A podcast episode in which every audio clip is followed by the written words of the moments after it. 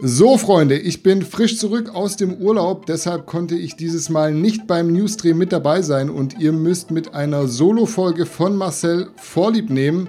Ich sitze hier aber nicht ohne Grund im Gorillaware-Shirt, denn ab sofort gibt es auf Muscle24 einen Gorillaware Flash Sale. Da könnt ihr bis zu 70% auf ausgewählte Produkte sparen, ist aber natürlich nicht alles, denn selbstverständlich gibt es auch Produkte anderer Hersteller im Sale. Deshalb würde ich vorschlagen, ihr schaut jetzt die News-Folge zu Ende, besucht danach direkt den Muscle24 Shop, füllt eure Warenkörbe und gönnt euch reichlich. In diesem Sinne bin ich raus für heute. Beste Unterhaltung bei der neuen News-Episode. Nächste Woche wieder in gewohnter Zweisamkeit. Bis dahin, macht's gut und bleibt gesund.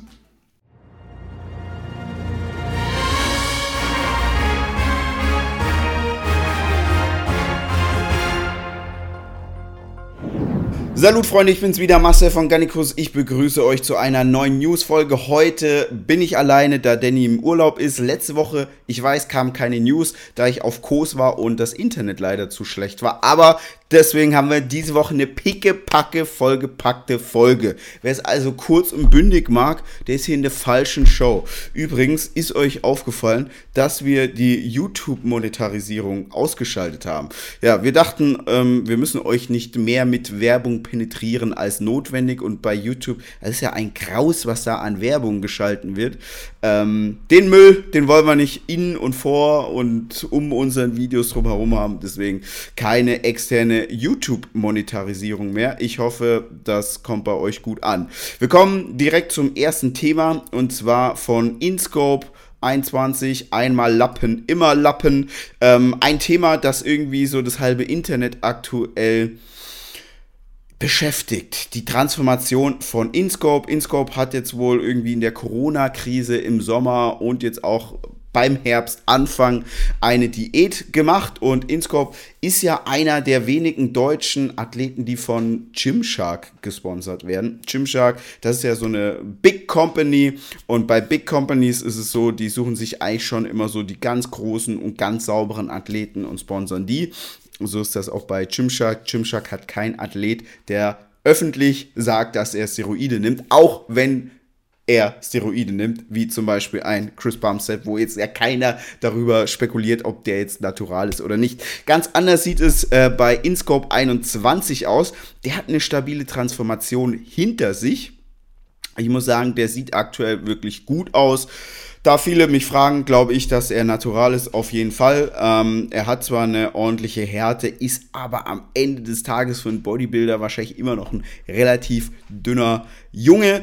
Ähm, gute Konditionierung, hat Muckis aufgebaut. Ich finde, es sieht auch sehr gut aus. Ähm, ist halt eher so ein bisschen drahtiger Typ, aber da ist jetzt auch nicht irgendwie so viel dran, dass man sagen würde, wow, das ist natural auf gar keinen Fall möglich. Was mir auffällt, er hat so eine gute, gute Arme, gute Schultern, Brust ist so, ähm, ja, weiß ich nicht, gefällt mir nicht so, auch wenn die ganz gute Gains gemacht hat. Rücken, gerade die Rückendichte, die, die könnte auch noch ein bisschen Muskelmasse vertragen und Bauch hat er irgendwie gefühlt gar nicht trainiert. Der sieht einfach nur dünn aus. Insgesamt muss ich aber sagen, eine absolut positive Transformation und jetzt schon auch langsam mehr einem Gymshark Athleten würdig. Vielleicht nochmal abschließend ein paar Worte zu dieser ganzen Naturalstoffdiskussion. Also mittlerweile ist es irgendwie schon so, dass jeder Mensch, der irgendwie annähernd sportlich aussieht, dem wird unterstellt, dass er Steroide nimmt. Ja, es nehmen wahnsinnig viele Menschen Steroide, aber nicht jeder Mensch, der irgendwie sportlich ist und der mal, ähm, weiß nicht, ein Kilo Muskeln aufgebaut hat, muss deswegen zu Stoff greifen. Ich wollte es nur mal gesagt haben, ja. Kurzes Update bezüglich der Gannicus Original Subs. Ihr fragt täglich eine Million Nachrichten, wann kommt der Galenicus wieder. So wie es aussieht, werden wir den so Anfang November, werden wir ihn wieder im Store haben. Wenn es wirklich gut läuft, dann haben wir auch den Pump Booster. Den haben wir dann auch direkt im Lager wieder. Ähm, beim Somnia wird sich das Ganze wahrscheinlich ein bisschen noch hinziehen. Sollte es super super gut laufen, ist das Somnia auch wieder da, wenn der Galenicus da ist oder kurz danach. Es kann aber sein, dass es sich so ein bisschen nach hinten verschiebt. Das so viel dazu und dann werden dieses Jahr auf jeden Fall auch noch mal so ein paar neue Sachen kommen. Ja, aber ähm, ich bin nicht mehr so euphorisch beim Ankündigen, weil es passiert immer irgendwas, daher ähm, halte ich mich zurück. Aber Galenicus definitiv Anfang November. Dann kommen wir zu einem weniger sportlichen Thema, aber vielleicht könnt ihr mir da weiterhelfen. Ich bin jetzt niemand, der Mois extrem verfolgt, habe aber hier ähm, ein Video geschickt bekommen, wo Mois sagt, danke für die Anzeige, Karl. Und in diesem Video sagt Mois auch, dass Karl ihn angezeigt hätte. Jetzt war das in der Vergangenheit schon einige Male so, wenn sich YouTuber irgendwie zu juristischen Themen geäußert haben, dann ja meistens mit einem Vokabular, das nicht ganz korrekt ist. Also die, die Beschreibungen dieser juristischen Auseinandersetzung, die ist meistens nicht ganz so korrekt. Ich kann mir jetzt schwer vorstellen, dass Karl einen Mois tatsächlich angezeigt hat. Was ich mir viel mehr vorstellen kann, dass es da mal wieder eine Abmahnung gab. Und soweit ich mich noch dran erinnern kann, hat Karl erst vor kurzem ein Video gemacht, wo er gesagt hat, er mahnt eigentlich keinen ab, sondern das ist ein Fotograf, der eben äh, Bildrechte hat ähm, an gewissen Bildern von Karl und dieser Fotograf mahnt ab, aber ist eben nicht Karl. Übrigens wurden wir von dem Fotografen auch schon abgemahnt, wie schon ja, von vielen anderen Fotografen, Firmen, Menschen etc. Naja, ähm, wenn da jemand mehr weiß, dann gerne in die Kommentare. Vielleicht macht Mäuser auch nochmal irgendwie ein Video dazu, zu dieser Anzeige, vermeintlichen Anzeige von Karl S. Genügend Kindereien, jetzt gibt's echtes Bodybuilding und zwar dürfen wir den Mike Sommerfeld beklatschen, denn er darf dieses Jahr zum Mr. Olympia fahren, sofern er dann in die USA einreisen kann. Er hat sich auf jeden Fall für den Mr. Olympia qualifiziert. Er hat nämlich bei der IFBB Europe Pro in der Classic Physik den dritten Platz belegt. Und da aktuell ja nicht so viele Bodybuilding-Wettkämpfe sind, ist es so, dass die Top 3 von Pro-Qualifiern Wettkämpfen sich automatisch für den Mr. Olympia qualifizieren. Mike Sommerfeld hat den dritten Platz belegt. Dementsprechend ist er für den Mr. Olympia nun qualifiziert. Für ihn das erste Mal. Ich freue mich drauf. Das heißt nämlich, wir haben jetzt zwei deutsche Athleten, einmal den David Hoffmann und einmal den Mike Sommerfeld und beide auch noch in der Classic Physik. Das finde ich schon absolut genial. Äh, ihr könnt mal in die Kommentare feuern. Was glaubt ihr, wer macht da eher das Rennen? David Hoffmann hat jetzt ja, wenn ich das noch richtig im Kopf habe, zweimal den elften Platz belegt. Hat mir eigentlich auch immer gut gefallen. Ähm, Mike Sommerfeld, er ist ja dann so gesehen der Youngster und ähm, ja, hat jetzt bis zum Dezember da noch mal ein bisschen Luft äh, an seinem Körper zu arbeiten. Steve Bentin war auch in Alicante und hat in der 212 Division teilgenommen, hat dort den fünften Platz belegt. Leider also relativ knapp an der Mr. Olympia Qualifikation vorbei. Ich hätte es mir für den Steve gewünscht. Er war ja letztes Jahr auch schon bei Mr. Olympia. Damals hatte er sich über die Punkte qualifiziert. Es gab da natürlich auch noch eine Men's Open Klasse, die der James Hollingshead gewonnen hat. James Hollingshead ist einer der Trainingspartner oder ehemaligen Trainingspartner von Luke Sando gewesen und hat ihm auch Tribut gezollt. Er wird das erste Mal bei Mr. Olympia teilnehmen. Zweiter wurde Lukas Osladil, den hat man da ja schon mal gesehen. Raphael Brandau hat übrigens 900.000 Follower auf Instagram, war ich ganz überrascht, hat den dritten Platz belegt und Regan Grimes den vierten. Also Regan Grimes knapp an der Quali vorbei, ist ja aus Kanada extra nach Spanien. Fünfter wurde Samson Dauda und sechster Andrea Muzi. Und der ein oder andere, der sich auf die European Pro Show gefreut hat, wird jetzt sagen, hey, Walla Galenikos, wo ist der Big Rami? Der hat doch gesagt, der macht da mit. Der ist doch noch nicht qualifiziert für den Mr. Olympia. Ja, Freunde, Big Rami wurde kurz vor der Show positiv auf Covid-19 getestet. Er hat jetzt selbst gesagt, er hat eigentlich nicht wirklich Symptome, ein bisschen Husten, mehr nicht, aber er muss nun eben in Quarantäne. Und das Ungünstige nun bei Big Rami ist folgendes: Er ist extra nach Spanien gereist, um an diesem Wettkampf teilzunehmen, hat einen Corona-Test gemacht, der ist jetzt positiv gewesen und jetzt muss er erstmal in Spanien bleiben. Er hat selber gesagt, ich blieb fünf Monate in Dubai, nachdem die Arnold Australian abgesagt wurden und nun verpasse ich eine weitere große Chance, mich für den Mr. Olympia zu qualifizieren. So.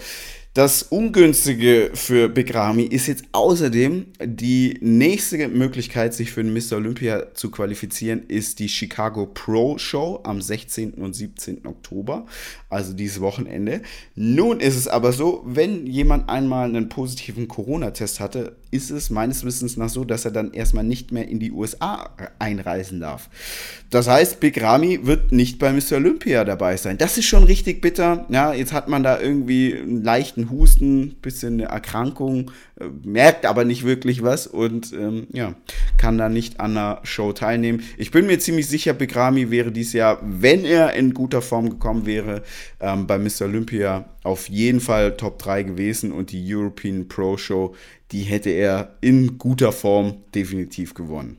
Jetzt kommen wir zu einem traurigen Thema und zwar ist Nicole Pfützenreuter verstorben. Sie hatte Krebs und hat den Kampf gegen Krebs praktisch nicht gewonnen. Ich habe die Nicole ein paar Mal in meiner Gannikus-Laufbahn, wenn man es so nennen will, getroffen. Und sie war für mich mit die imposanteste Persönlichkeit. Ich kann da mal so ein paar Stories auspacken und erklären, warum das so ist. Also zunächst einmal ist es so, wenn ich mir, wenn ich Instagram aufmache, ich sehe eine Million Menschen, die irgendeinen pseudo-klugen Müll posten, der so null ihrem Wesen entspricht. Kaum einer von denen hat irgendwie den Mut, er selbst zu sein, postet dann aber da großspurig Sprüche. Ich glaube, ich habe in meinem Leben wenig Menschen getroffen, die so sehr sie selbst waren und sich selbst verwirklicht haben, wie die Nicole Pfützenreuter. Und vor allem, es ist so einfach, wenn man man selbst ist und dafür immer nur beklatscht wird. Aber eine Frau, die so eine imposante Erscheinung ist, wie eine Nicole Pfützenreuter, da hat man natürlich schon immer mit Getuschel, Geläster, negativen Kommentaren etc. zu rechnen. Aber sie hat das so straight durchgezogen und war da einfach wirklich immer 100% sich selbst. Allein schon von ihrer Erscheinung, von ihrem Auftreten her. Das hat mich so damals sehr beeindruckt. Dann war es so, wir hatten damals auf garnicus.de schriftliche Interviews. Falls ihr euch fragt, warum haben wir die nicht mehr, der Grund ist ganz einfach. Wir hatten immer Scherereien mit irgendwelchen Fotografen. Ähm, was war das Problem? Die Athleten haben uns die Bilder zur Verfügung gestellt und dann haben die Fotografen praktisch so gerochen, ah Mensch, ähm, die haben ja jetzt keine Berechtigung, diese Bilder zu verwenden. Denn teilweise war es so, dass die Athleten nicht wussten, welche Bilder sie an Dritte weitergeben dürfen und welche nicht. Dann hatten wir Abmahnungen und Rechtsstreitigkeiten etc. Und dann haben wir irgendwann gesagt, okay, wir nehmen diese Sektion runter, weil diese Sektion, die war eigentlich nur dafür da, ähm, auch unbekannten Athleten eine Plattform zu geben. Also wir hatten auch bekanntere Athleten, die dann beim Interview mit dabei waren, aber wir hatten auch wahnsinnig viele unbekannte Athleten, ähm, die kaum einer kannte, die, denen wir da eine Plattform gegeben haben.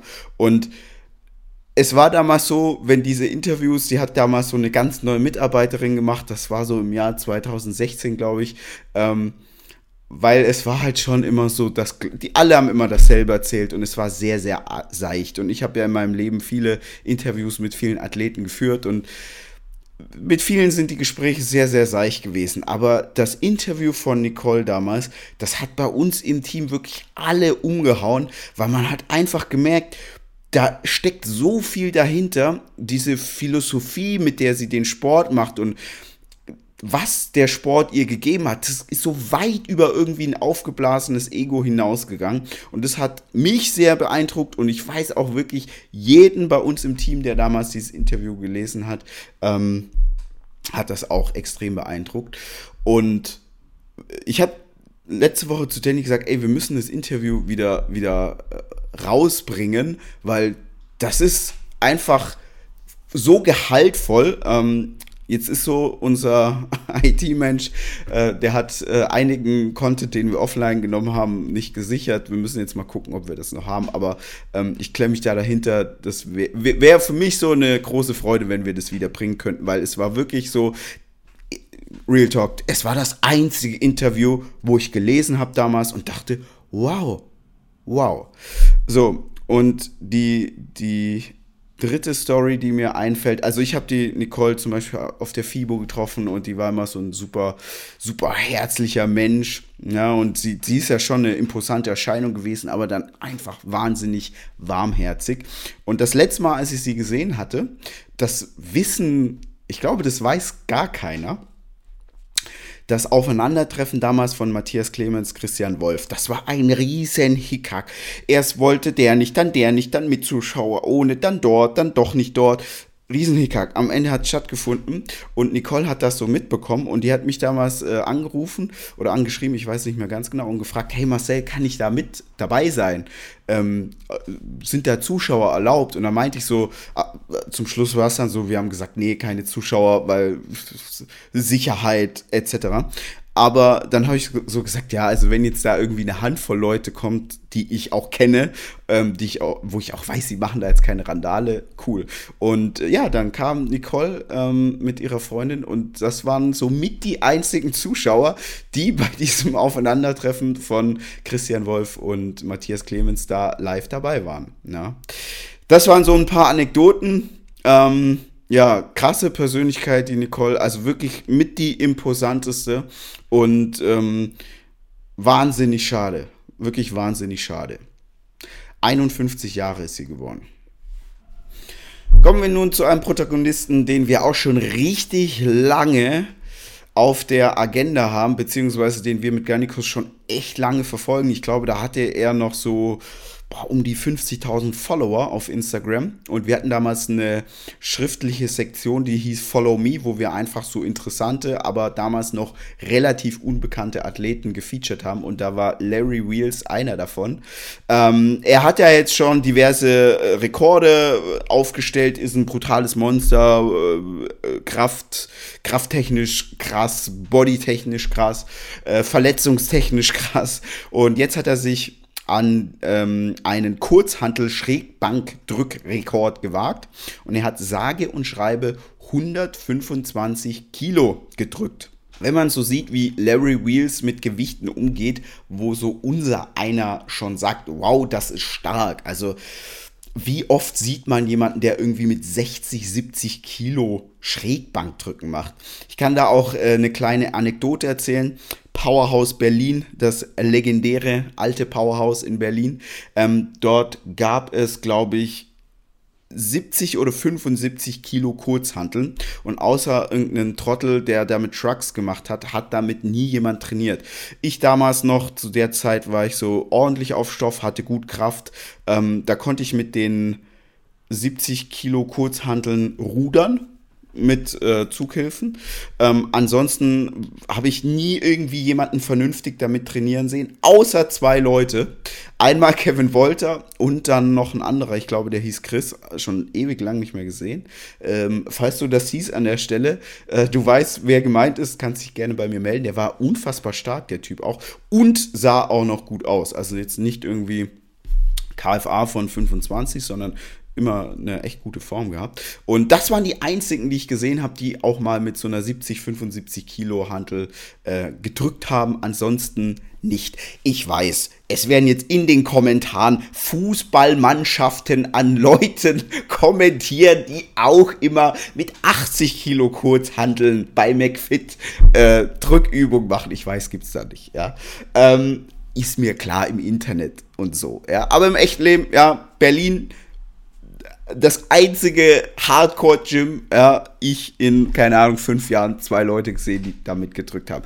Daher 125 Kilo ist natürlich immens. Ähm, damit hat er auch den Rekord von Eddie Hall geschlagen. Der hat nämlich in Anführungszeichen nur 100 10 pro Seite gedrückt. Also 110 habe ich auch schon gedrückt auf der Bank. Ähm, weiß ich nicht, wahrscheinlich so in, in einer guten Zeit habe ich damit mal so 10 Raps hinbekommen bei äh, knappen 80, zwischen 75, 80 Kilo Körpergewicht. Aber das dann alleine so pro Seite für mich out of space. Jetzt kommen wir zu einem Thema, also das hat Heide Witzka Ach du grüne Neune. Das hat wirklich für super viel Interaktion gesorgt. Und zwar die Dropsticks von Mike Sommerfeld. Also zunächst einmal, ähm, ah, da muss man sich manchmal schon an den Kopf fassen, wenn Leute auf uns einprügeln in Kommentaren, man aber sichtlich erkennt, die haben den Text nicht gelesen. Aber okay, so. Oft ist es so, ja, wir zitieren nur andere. Ein Zitat ist nicht eine eigene Aussage. Es ist wichtig, dass man das versteht. Mike Sommerfeld hat gesagt, er hat praktisch diese Dropsticks erfunden. Dies ist super praktisch, wenn man Dropsets machen möchte. Vorausgesetzt, man trainiert an einer Maschine mit Steckgewichten. In dem Video von Mike stellt er das vor und ich muss sagen, ich finde das wahnsinnig cool. Also das macht auf jeden Fall Sinn. Ich bin jetzt mittlerweile keiner mehr, der so viel an Maschinen trainiert, aber ich bin super Fan von Dropsets. Und äh, also Mike, äh, falls du mir welche gönnen möchtest, der Gönnikus sagt da nicht nein. Ja. Ansonsten, ich würde mir die auch kaufen. Finde ich echt cool. Also Dropsticks, mega nice, wenn man Dropsets machen möchte. Warum? Man muss nicht das Gewicht umstecken, sondern man kann das im Vorfeld einstecken und dann einfach das Gewicht abarbeiten. Jetzt ist es so, dass es allerdings schon ja eine gleiche Erfindung gibt und zwar die den Performance Pin oder die Performance Pins. Ähm, bei den Performance Pins handelt es sich eigentlich um dieselbe Gerätschaft oder dasselbe Add-on, ähm, nur aus Plastik. Ähm, ja, Mike Sommerfeld hat jetzt gemeint, dass er seine Dropsticks patentieren lassen hat. Kann natürlich sein, dass der Erfinder der Performance Pins das verpennt hat, wäre dumm. Ähm, kann auch sein, dass der Mike jetzt irgendwie ein Patent für Europa oder Deutschland hat und der Performance Pin Erfinder für die USA. Ich weiß das alles nicht. Ähm, jedenfalls, ja, ich, ich finde die Dinger cool. Ich wurde jetzt auf die aufmerksam. Mehr habe ich dazu nicht zu sagen. Zum Schluss kommen wir zu Kevin Wolter und seiner Bankdrückleistung. Die ist nicht mehr ganz so imposant wie vor einigen Jahren, als ich ihn mit den 75 Kilo Kurzhanteln im Powerhouse gesehen habe. Dennoch ist es immer noch imposant weil Kevin einfach in einer anderen Galaxie körpertechnisch so unterwegs ist. Zunächst einmal in seinem neuen Video neuer Bankrückrekord zwei Jahre nach Brustmuskelabriss offenbart er, dass er seit, ich glaube, fünf Monaten natural ist, also keinen Stoff nimmt. Vielleicht für alle nochmal die Erklärung, also nur weil jemand keinen Stoff mehr nimmt, ist er nicht natural. Man dürfte jetzt bei, den, bei der GNBF, darf man wieder mitmachen, wenn man Steroide genommen hat und dann sieben Jahre lang keine mehr genommen hat. Dann ist man praktisch laut GNBF wieder natural. Fünf Monate ist jetzt kein Zeitraum, ähm, wo man dann praktisch natural ist, aber umgangssprachlich im Bodybuilding-Jargon sagt man eben immer, wenn man nichts nimmt, dass man aktuell natural ist. Was vielleicht auch nicht viele verstehen, wenn jemand Steroide nimmt, dann ist es nicht so, dass er die immer nimmt und bis an sein Lebensende. Also früher war es sogar sehr ungewöhnlich, dass jemand nonstop eine Kur fährt. Ja? Deswegen hieß es ja auch immer eine Kur. Und eine Kur ist ein begrenzter Zeitabschnitt. Mittlerweile sind viele eher Dauer-on unterwegs, aber ich kann es so von mir sagen. Also bei mir ist es so, ihr seht das auch anhand von Bildern und Videos, zu der Zeit, zu der ich on war, also eine Kur gemacht habe, hatte ich natürlich viel mehr Leistung, viel mehr Volumen. Wenn man dann nicht mehr on ist, keine Kur mehr macht, dann geht das Volumen zurück, die Kraft geht zurück und die Leistung geht zurück. Zumindest die Kraft geht zurück. Ja. Dafür kommen auch andere Sachen wieder zurück. Zurück zu Kevin Wolter und seiner Bankdrückleistung. Er ist hier im Powerhouse mit Fabian von den Stofftieren und die zwei sagen, so, heute ist Chest Day, wir sind beide gut drauf, gucken wir mal, was heute so drin ist.